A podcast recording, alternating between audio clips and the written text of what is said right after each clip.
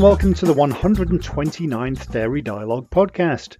It's funny, last week I totally missed something because the podcast came out on April 7, and it only dawned on me afterwards that April 7 is also the name of a novel I had published a few years ago. Sadly, it's now long out of print, and weirdly, I don't even have a copy of it myself. But because I remembered that, I forgot to check if there are any interesting facts about the number 129. But anyway, it's now April the 14th, and it's another week and another show. I'm Jim Cornall, editor of Dairy Reporter, and it's been an interesting week. Beautiful weather here, so we went to the hills to walk on Sunday, and it snowed like crazy. The sunny weather does kind of make me laugh because here in Scotland, for many, sun means summer, regardless of the season. So there were people out in t shirts and driving cars with the top down. When I went to the store, it was 1 degree or 34 Fahrenheit, and the guy at the traffic lights next to me had the car roof down and was wearing a t shirt and he was literally shivering. But pneumonia's worth it to look cool, right? Because of the nice weather, I also went a bit crazy and bought way too many plants while we're still having frosts. Oh well. In England, some more sectors of society opened up again this week, but we still have a couple of weeks left to wait here in Scotland for that, and we definitely aren't out of the woods yet, in spite of what some people would like to believe. I also decided to finally upgrade my smartphone this week and discovered that the newer model has a pretty bad battery for navigation. Now, we aren't traveling yet, but at some point we will be, and it seems a bit strange to get a new phone with a so called better battery, but then that battery discharges really quickly if you're navigating with the phone.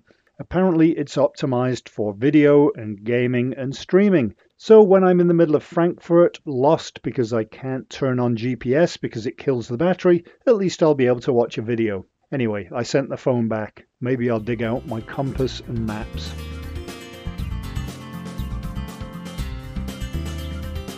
So, who is on the podcast this week? Well, we have three conversations for you. We spoke with Teresa Black, founder and CEO of Bon Appetit, about gelato. Craig Walker, Director of Product Portfolio Management at R.A. Jones, about automatic magazine loaders. And Professor Monique Raats at the University of Surrey in the UK about processed food. And we also have our weekly look at the global dairy markets with Liam Fenton at StoneX. And that brings us, not very neatly at all, into the news you may have missed over the past seven days. The second week of the Easter break here really played havoc with the news, as we didn't put out any news on Monday. We switched it to Friday, which meant that the articles I'd usually have for this Monday were all used up, which created a bit of a challenge, but we got through it. So to the news. Maxim Foods looked at emerging from lockdown in its April dairy update. Nestle launched dairy free Milo in Asia. Hydrosol promoted its role in producing economical dairy products for the pandemic food supply, and the 2021 DFA CoLab Accelerator was announced. Process Expo has changed its 2021 dates, although it's still in Chicago. Tate & Lyle has added to its learning programs, this time its Stabilizer University, and Danone Institute North America is looking for new applicants. Neogen, who we featured on the podcast recently, has made its monitoring program free to companies for a year. An interesting project sees researchers in Israel introduce probiotic yogurt based treatment for inflammatory conditions, and profits are up despite a sales drop at Swiss dairy company Hochdorf. The FDA launched a plan for reducing exposure to toxic elements from foods for babies and infants. And in the US, dairy farmers have asked the NMPF and IDFA to collaborate to fix what they call unethical milk pricing. In the UK, there is a new summer holiday campaign for the ice cream industry to recoup some of the losses experienced in 2020 due to the pandemic, and you can read all of these and many more at dairyreporter.com.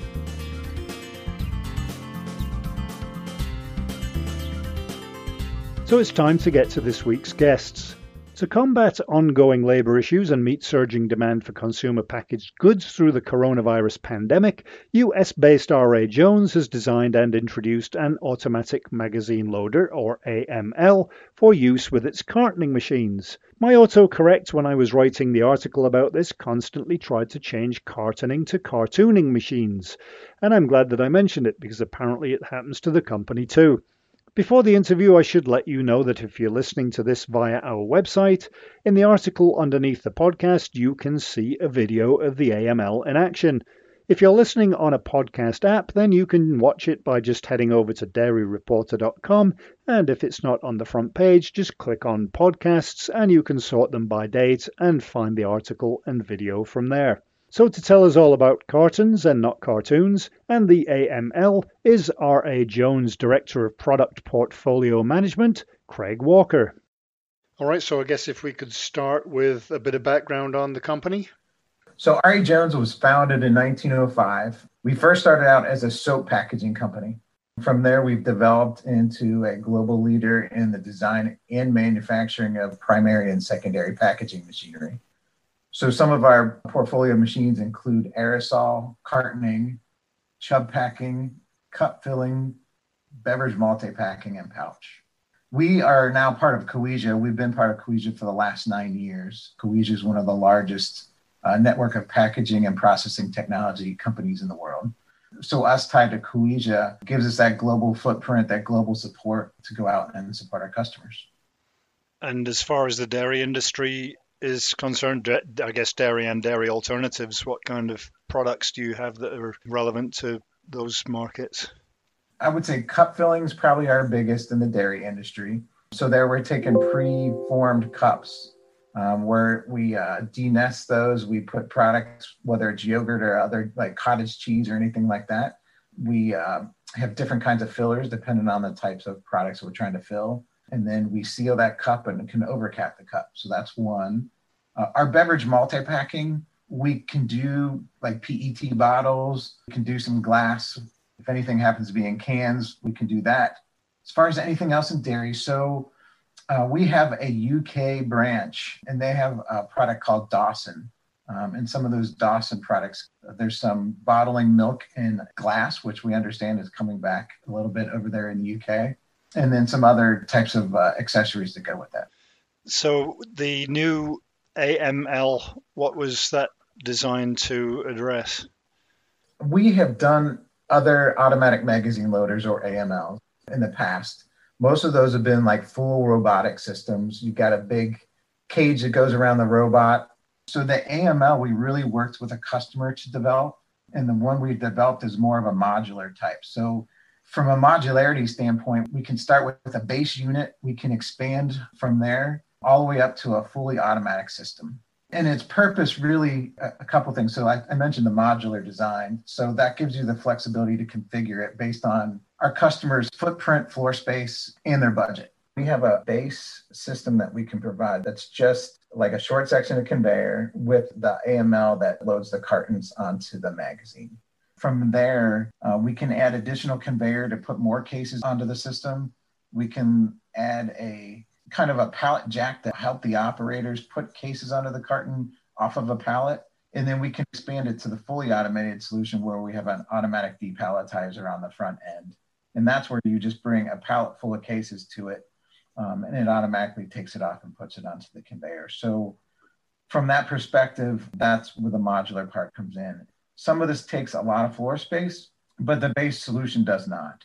So if they have plenty of room and want to automate or have enough budget, we can certainly do that. If they have floor place or budget restrictions, we can certainly start with the base and, and scale it up to whatever they need. So we can start again all the way from basic where they hand load cases right onto a conveyor that leads up to the AML or they can get a fully depalletized system where the customer just brings in pallets of cases of cartons. It takes it from there, it takes the cases off and automatically gets them through the system. Kind of the reasons it was designed or what it was to address, it reduces the amount of labor required to run the line. So, normal cartoning equipment that has pre glued cartons, uh, we get cases of cartons that come to us the operator lifts those cases, in some cases rotates them over or flips them over, and puts them on a magazine where they're stacked up, ready to be pulled out and opened and filled.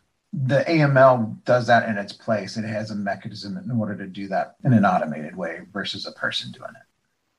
So, again, the solution really is to automate the unloading of cases and to put cartons onto a carton magazine for that carton to run correctly. The base system alone is a short conveyor. We're able to get those cartons oriented, get them angled right, match them up to the existing stack of cartons, um, and go from there. We also have a feature that we're working through the patent on that if cartons happen to fall at the end of the stack of cartons already on the magazine, we can correct that. There's a mechanism on there that helps restack those or re-put them back in line before the next group of cartons is placed behind it. So that again takes an operator out of the picture where you would normally have to stop an operator would have to come up there and fix that. This mechanism helps correct that to keep it going in a fully automatic mode. Those are some of the advantages. Are there any other advantages for companies that would be using this kind of technology? So some of it is ergonomics. Again, I mentioned that we lift cases up, in some cases rotate them over. Um, when you're talking like big cereal cartons or something like that, that can weigh 40 pounds or so. So flipping those over on a repeated basis can be challenging. So it helps out from an ergonomic standpoint since it does that with a machinery piece instead of a person doing it. And you, mentioned this was done in conjunction with a customer. Is a lot of innovation driven by customer needs? It is. So, uh, from an R.A. Jones standpoint, we look at market driven innovation and we look at customer driven. So we find it really good when we can partner with a customer to do this. It really gets their voice to us and we can get into details on that perspective. So in this case, we knew what kind of floor plan restrictions they had. We knew kind of budget they were looking for. So we were able to develop something that worked in both of those areas. So is, is that then something that you would be able to replicate in another plant or you, it would just be something completely individual and tailor-made for another customer? So that's a very good question. So we are fully capable of doing customized solutions, but what we did with this particular one is it was uh, the AML was something we wanted to develop anyway. So we designed it for the customer, and then after the fact, we've gone back and make it more of a market-driven solution too. So we're going back and adding some of the features that customer may not have wanted, or a different type of floor plan orientation, or like I said, some of those additional pieces that may make it more automated. And how easy is it for this equipment to be used? Do the companies have to do a lot of training? There'll be some training for sure, just as far as what types of screens are on our operator interface, you know, what to do if some sort of error occurs or fault occurs on how to reset that. So there is some training. The basic premise is you load cases onto a conveyor. Those cases go up and are kind of primed and ready to be stripped off that conveyor the case is oriented correctly and all the cartons pulled out and automatically put onto the carton magazine. So the training really is how does it operate, how's it supposed to operate, and what to do if you happen to have a fault. How has the pandemic affected your ability to work with companies? For us, um, the pandemic, we are crazy busy um, just because so many of our bigger customers are just trying to get as much production out as they can to the grocery stores or, or markets or anything like that. If our customers are having an issue with getting people to come in, whether it's either finding or keeping or retaining skilled labor to run the lines, this helps on reducing the number of people you need. And have you been able to offer customers support throughout the pandemic? We offer the ability for someone to get on a phone, watch video, help the customer troubleshoot we can still send technicians out, but we try to do some of those first line things that we can do by video or phone. So we have a help desk that helps out with that as well. That is probably something that will continue into the future, I would imagine. Yeah, I, I, we, we believe it will. Um, we believe it will. So rather than waiting for someone to jump on a plane and get out there, you can get somebody on the phone pretty quick and see if you can resolve the issue uh, using one of those features rather than having somebody fly out and waiting for that to happen.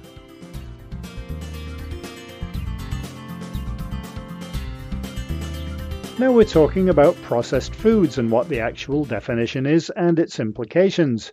I guess first it might help to discuss whether it's pronounced processed or processed, but that's one of those words where pronunciation depends on which side of the Atlantic you're on. Anyway, current food classification systems for processed foods lack consistency and consensus, which often leads to confusion and debate, even among scientists, a new study in the journal Trends in Food Science and Technology reports. The study was undertaken at the University of Surrey, which is in Guildford, in the county of Surrey in the UK, and one of those participating was Professor Monique Raats.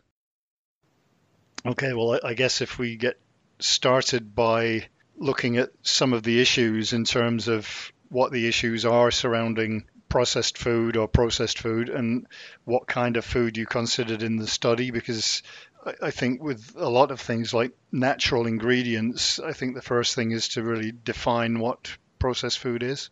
Yeah, so that was what we were interested in in the study was the definition. You know, we see the term being used a lot, and our research question was just how has this been term been used? Who's used it? So we didn't limit it to any kinds of foods. It was really going out there looking what definitions are being used and why. So would be considering all sorts of foods, and we didn't presume that any food was good or bad. Yeah, we were looking for systems that they were being used to characterize foods, and then one question was why were they characterizing the foods? What was the purpose of doing that?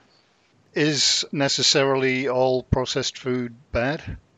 No. So what we came across is that the definitions are different, and so roughly the systems have been used to answer questions about health, and so a number of the systems were designed to categorize foods in order to then study the relationship between the healthfulness of those foods and health outcomes. And the different groups that did that did that in slightly different ways. But if you go back, for example, to how the US Department of Agriculture it uses a definition of processed foods and it says it's any food that's been subject to procedures to alter food from its natural state and so that's more or less a food science and technology definition, and it sort of says something about what's happened to the food from the point at which it was a raw ingredient to the point at which it's used for consumption. And so that then reflects the intensity, the duration, and what kinds of steps have been taken. You know, what changes have happened? Are they physical, chemical, or biological? So changing the nature of the food again, the way you do that can be slightly different. So there are various definitions of that sort. And so, again, that's what we were looking for. You mentioned the word processed or the words processed foods, and it seems to be something that's in the same region as sugar or seems to have a negative connotation. Yeah, if processing is about changing a food, that can be about what ingredients do you bring together to create that food. And one of the things you can do is add things like sugar, fat, and salt. And so, what we've seen is that sometimes processed foods or ultra processed foods is used as a shorthand way of saying, you know, these are foods that are high in those nutrients or ingredients. And so then it becomes synonymous. And one of the challenges in communicating about things is that one has to agree what the definitions are. And if there are varying definitions, then yeah, that can lead to confusion in discussions. And so that again was one of the reasons we wanted to look. How are people using this concept? Why are they using it? And what might the results be of different uses of the term? And so, in dairy, what would qualify as processed? Again, arguably, almost every food we eat, you could say, is processed to some extent. It's just the extent to which and way in which is processed so the moment, yeah, if you say the raw ingredients with you know dairy products are the milk that comes out of the cow, that's you know very far from what it is that most of us will eat.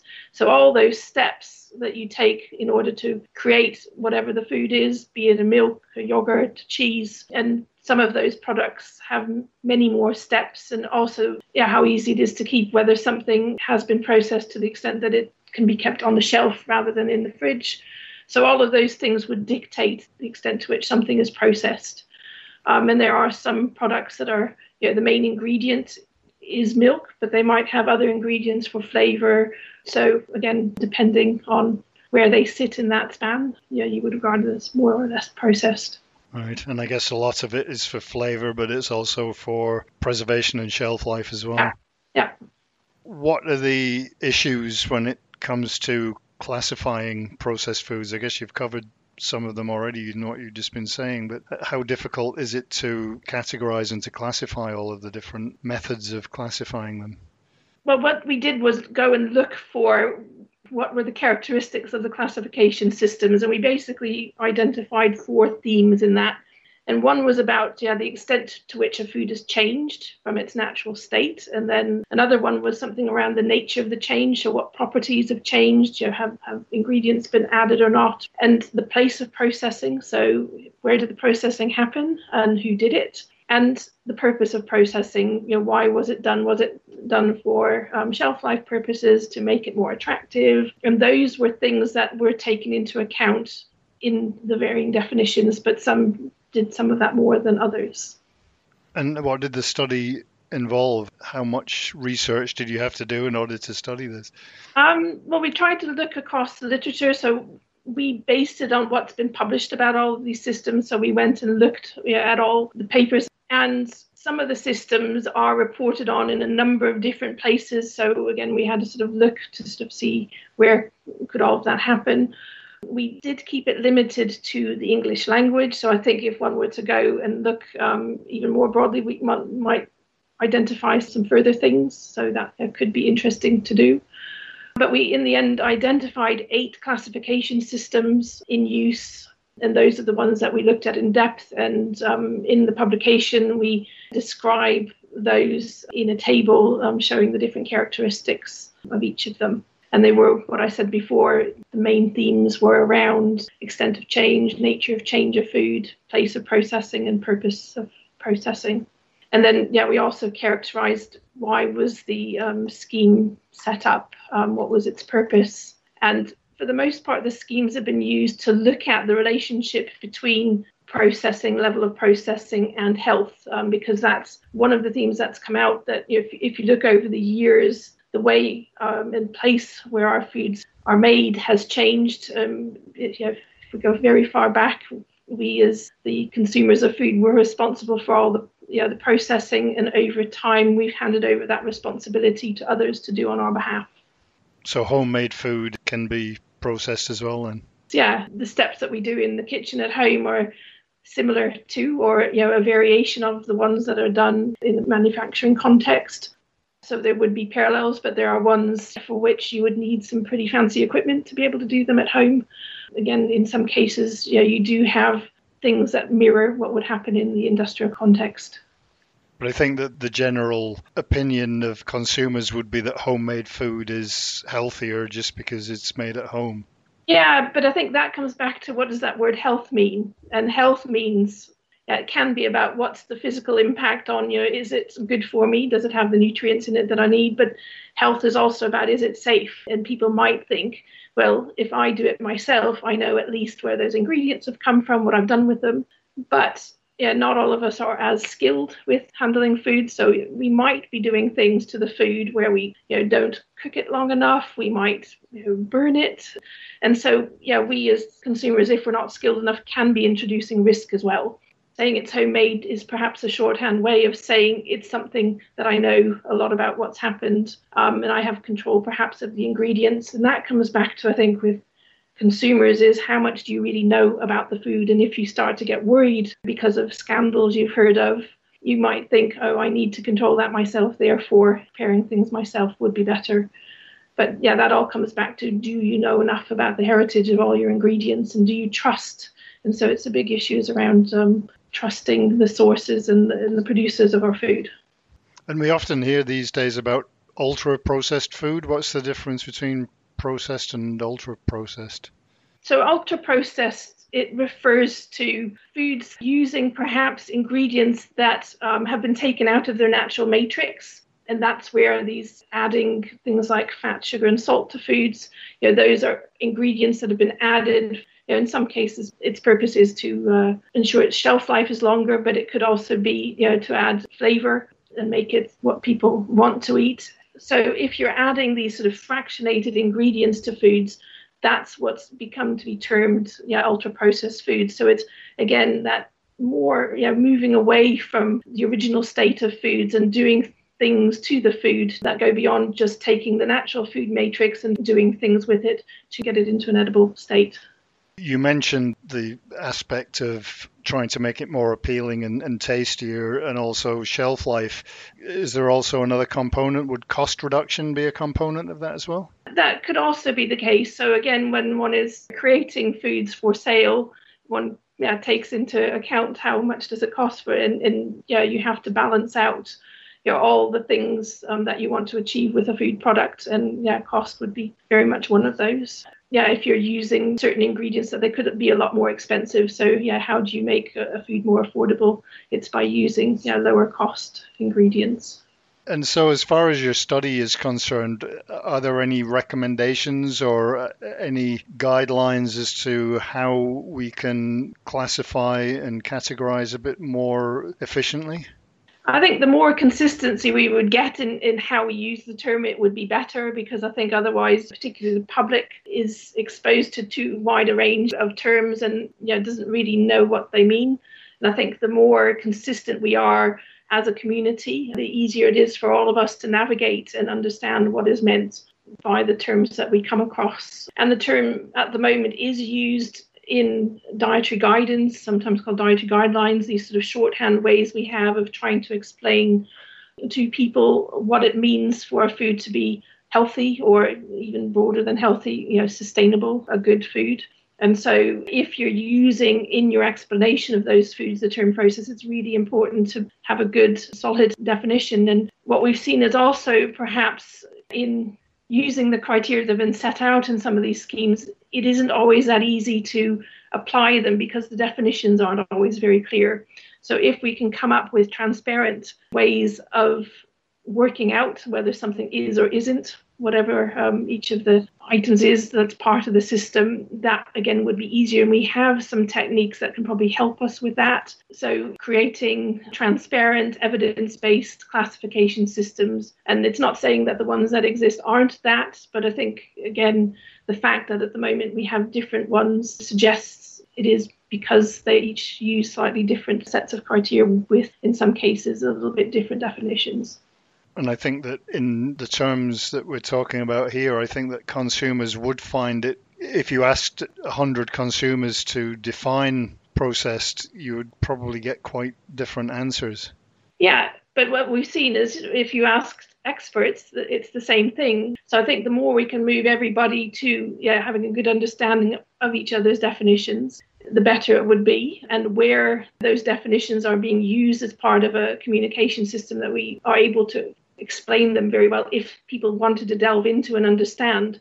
Because if you have a classification system, it, everybody should be able to apply it. And so they have to be such that that's easy to do and also fit for purpose. If you're going to use a classification system, yeah, they have to fit into the, the reasons why you're using them and ensure that they're fit for the purpose that you've selected to use them. And yeah, particularly where we're using them as part of your dietary guidance, we want that to be evidence based. So again, that you know that you've come to a tool that is fit for purpose.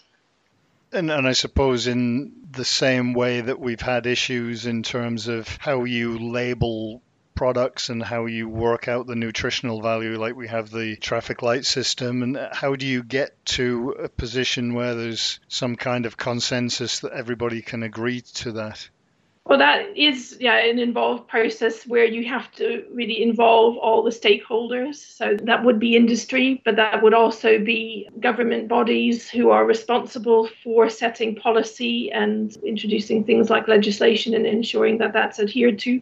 But it would also be society at large, civil society. So that would be consumers or those groups representing consumers need to be part of that discussion and the, you know, the scientific community.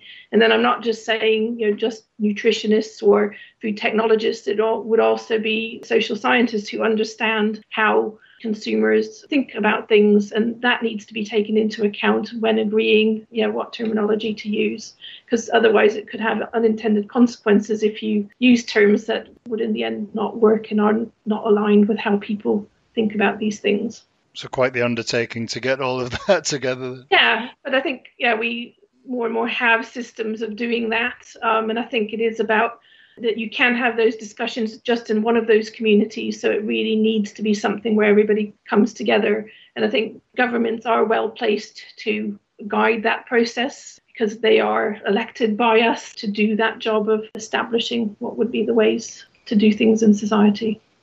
What would be the next steps for the group that you're working in?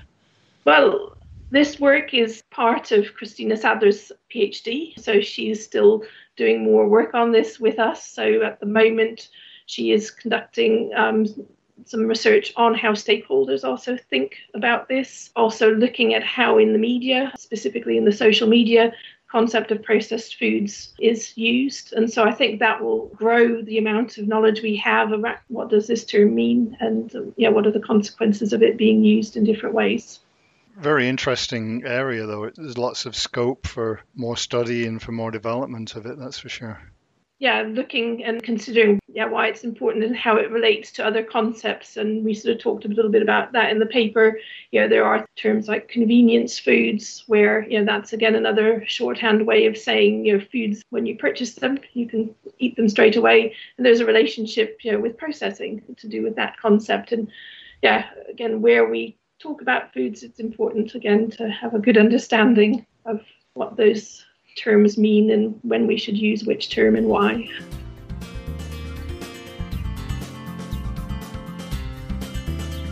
Now it's to a very interesting company, Bon AppeSweet, a gelato producer in the US.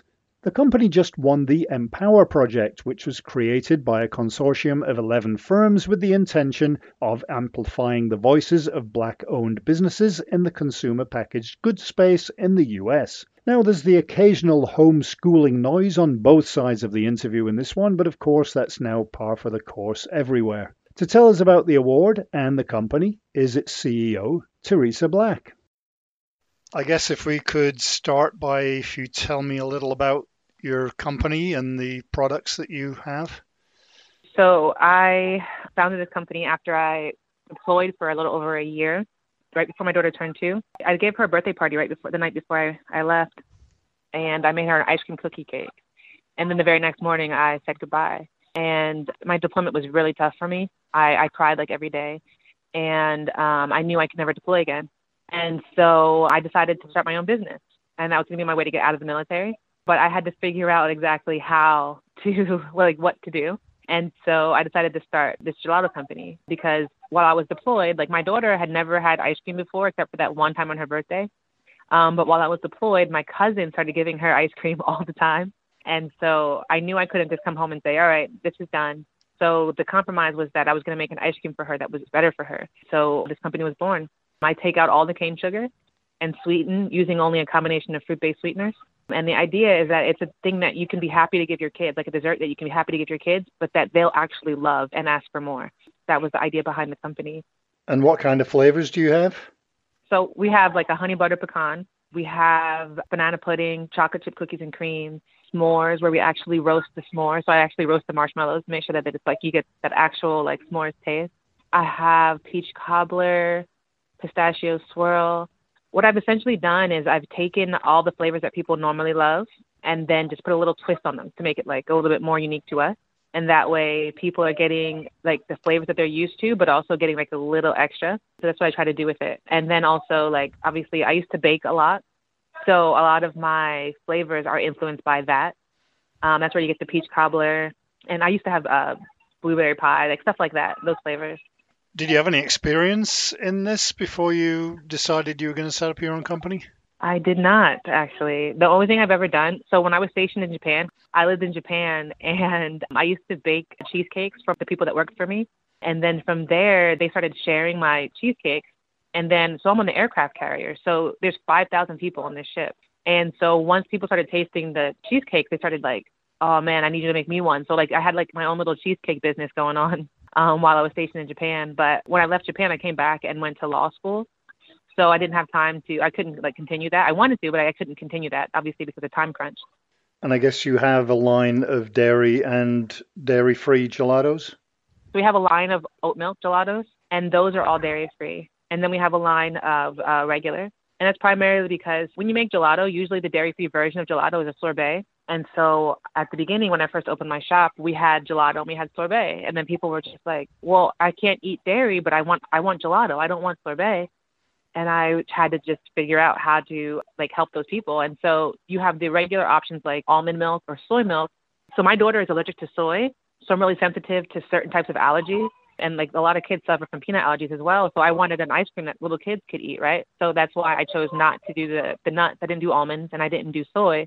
So I chose the oat milk because one, the flavor is very close to regular milk, but also there's not as many allergies to oats as there are to nuts and soy. So my oat milk flavors, I, right now I have butter pecan, peach cobbler, chocolate espresso, and then uh, fior di latte, which is like vanilla.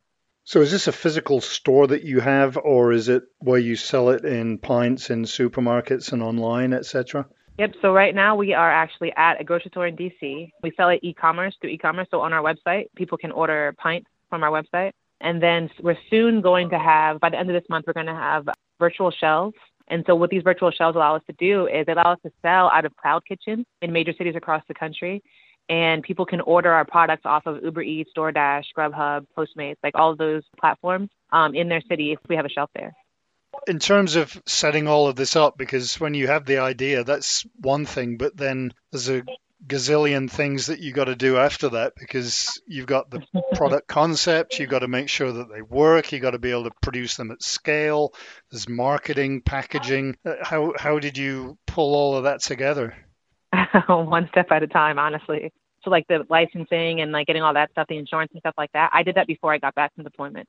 So I read a lot. Like I read a lot of stuff about entrepreneurship, and so I knew a lot of stuff I had to get done before I got home. And so I registered our company before I got home. I got our bank account set up, all that basic stuff, right? But then when it came to launching, honestly, what I heard a lot before I launched was that a lot of entrepreneurs they always want to get everything perfect before they start up, and that always makes it take longer and longer and longer. But the reality is that the best way to understand your customer and also to get things like to perfect your product, especially food, is to start selling it and let people tell you. And so honestly, I got home in May and I was selling it at a farmer's market by July. And so I honestly never even made gelato before that. and so it was a quick it was a quick turnaround and a quick learning curve. But I mean the reality is that I just did it as I went. So I didn't worry about marketing so much at the beginning. So like I've just gradually gotten larger and larger and like my more efforts to market. But yeah, I mean most of our stuff is usually by word of mouth, honestly. You mentioned like starting out and just doing it by testing it out and taking it, waiting for people's comments. What were the comments like? Um, it just depended. So our original recipe was a lot different than the one that we have right now. I remember one time someone said, "Oh, well, it has it's like a little bit of aftertaste," and I was like, "Oh, I know what that is." So I went back and changed it. And I because I used to give out samples. This is before COVID, right? When you could give out food samples. Yeah. Um, so we had like I had like a little display case um, that had our gelato in it at farmers market, and so we could give people samples, and they would say, "Oh, I don't like this flavor because of that. I don't like that flavor because of that." And so I would say, "Okay, and I would just go back and change it, make a little tweak, and then that would be it. So like chocolate espresso. Originally, um, the flavor name was Woke, and so originally that was like a vanilla base with chocolate chips. I would melt the chocolate and I would put bits of espresso beans inside the chocolate, and then make it into chocolate chips, and then sprinkle that throughout the gelato. And so I had that version of it originally. Then I made a flavor called We Woke, which was a very light chocolate. It's a mocha. It's essentially mocha, a chocolate espresso um, but it's actually the flavor of the gelato itself is chocolate with the espresso beans broken up into it. And so I put them both out for customers to taste. And they loved, I mean, they liked both of them, but they loved the chocolate espresso with the actual, like the, the mocha flavor. And so I got rid of the other one. So like that's how, that's how I just, if I had flavors that were similar, I put them head to head and then let people go.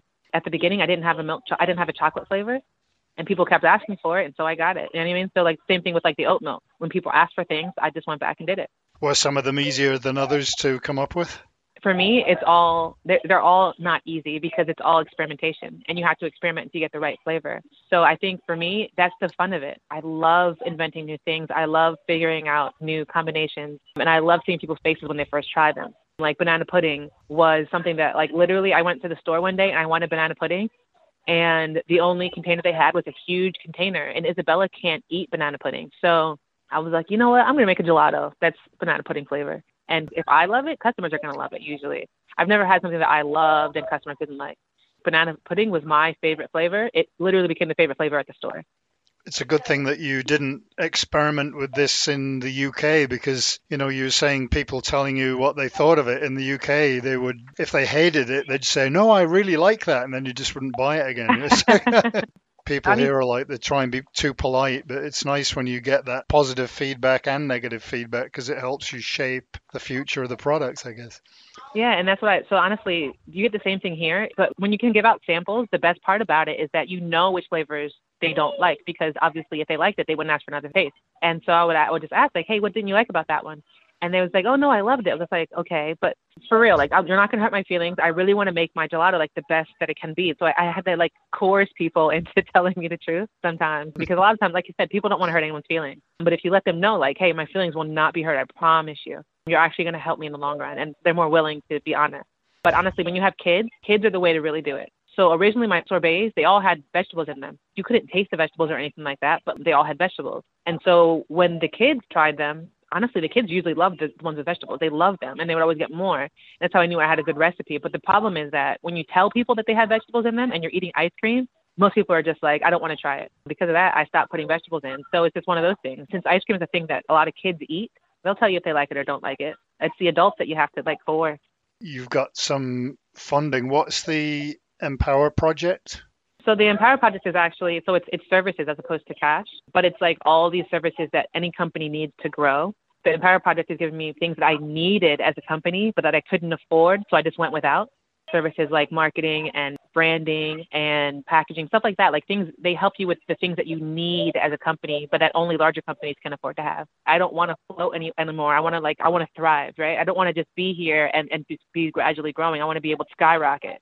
And I believe that the services that are being offered to me by the Empower Project, they're going to help me do that. Now, is this something that you had to enter, or did somebody enter on your behalf and you didn't know anything about it? No, no. So it's a pitch competition. So we have a group of veteran CEOs in DC. We have a little Facebook group. I think that they told me about it, and then I applied. And then the Empower Project narrowed down the number, and then we all pitched live on um, New Hope's website. And then uh, they had the judges vote, and then they let the crowd have a voice as well. And then I was selected this is such a huge opportunity. I will now be on the same level playing field as my competitors that have money and have funding and have resources. And so it's hard to explain what it's like to be a person with nothing, no resources, and then all of a sudden, like you have them. You can actually do the thing that you wanted to do before. Before it was just a dream, and now it can actually be a reality. What does it mean to get all of that in terms of how you can grow now? I mean, it's huge. I've talked to my customers. I know what they're saying that they want but how do you execute a proper branding strategy or a marketing strategy? You don't know how to execute it the right way. And now you have experts that do know how to execute it the right way. All of your ideas that were good before, now you can actually execute them. And the reality is, right now, I'm selling food. So when you go into the grocery store, you can tell the difference between the, the company that knows what they're doing and the, and the company that doesn't know what they're doing. And I mm-hmm. didn't want to be the company that didn't know what they're doing. And now I'm not going to be. So some of the services like New Hope giving us a table at Expo East. Expo East is something that small companies like mine can't usually afford to attend, but it's a place that is monumental because you get to speak with all the all these grocery store buyers and they get to sample your products and stuff like that. And so an opportunity like that, the repercussions of having that opportunity are hard to explain. As opposed to having to go individually to one store at a time, now you get a chance to be introduced to all of these stores at the same time, and it's huge. How do you see the next year panning out while you have this opportunity? So next step, the very next step is going to be um, branding. So we're going to start doing our branding plan, and then um, from there, everything else will follow. I'm doing a round of fundraising starting up pretty soon. It's just different levels of growth, but like it's all about to start happening right now. So a year from now, I will most likely be in. Uh, I can't tell you which one, but there's a handful of major grocery stores that are asking for samples right now but it usually takes about a year before you um, actually get into stores um, just because of their process. There are about three major grocery stores that are asking for us right now, so hopefully we'll be in them by next spring. My website was just redone, but there's some other changes that have to be added to it. Like I need to upgrade a couple of things. This project will help me with that. The packaging design, they're all going to help monumentally. And by next year, we'll be in the big leagues.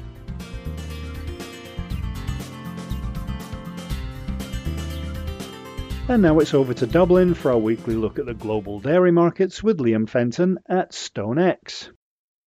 It's been a relatively quiet week for butter on the futures uh, side this week, price wise. Prices have been pretty flat all week. Uh, milk powder, however, has uh, managed to continue to, to strengthen, which is good for the overall price of milk at, at farm gate level, and as a result, getting quite a bit of interaction from farmers uh, looking to hedge milk prices from these levels. Quarter two butter down a bit, probably down around 35, 40 euros to the 41, 35 level. Quarter two was more or less the same level as last week, around 42, 10 level. Quarter four, uh, around the 42, 30 level this week, unchanged. And uh, quarter one, unchanged, also around the 4100 euros a tonne level. Skim milk powder, as I said, however, has continued to strengthen. We're up around 40 euros to the 25.60 level in quarter two skim, up around 40 euros also to 25.80 level in quarter three skim, and quarter four is up around 40 euros on the week to 25.90 level. Quarter one a good bit stronger on last week, up to around a 25.75 level from around the 2500 level last week. Whey has continued to remain relatively stable around the 1000 uh, euros a tonne level. Thanks, Liam. We'll talk to you again next week. StoneX, formerly INTL FCStone, provides risk management and margin hedging programs and services, as well as OTC hedging tool and M&A advisory services to the global dairy industry.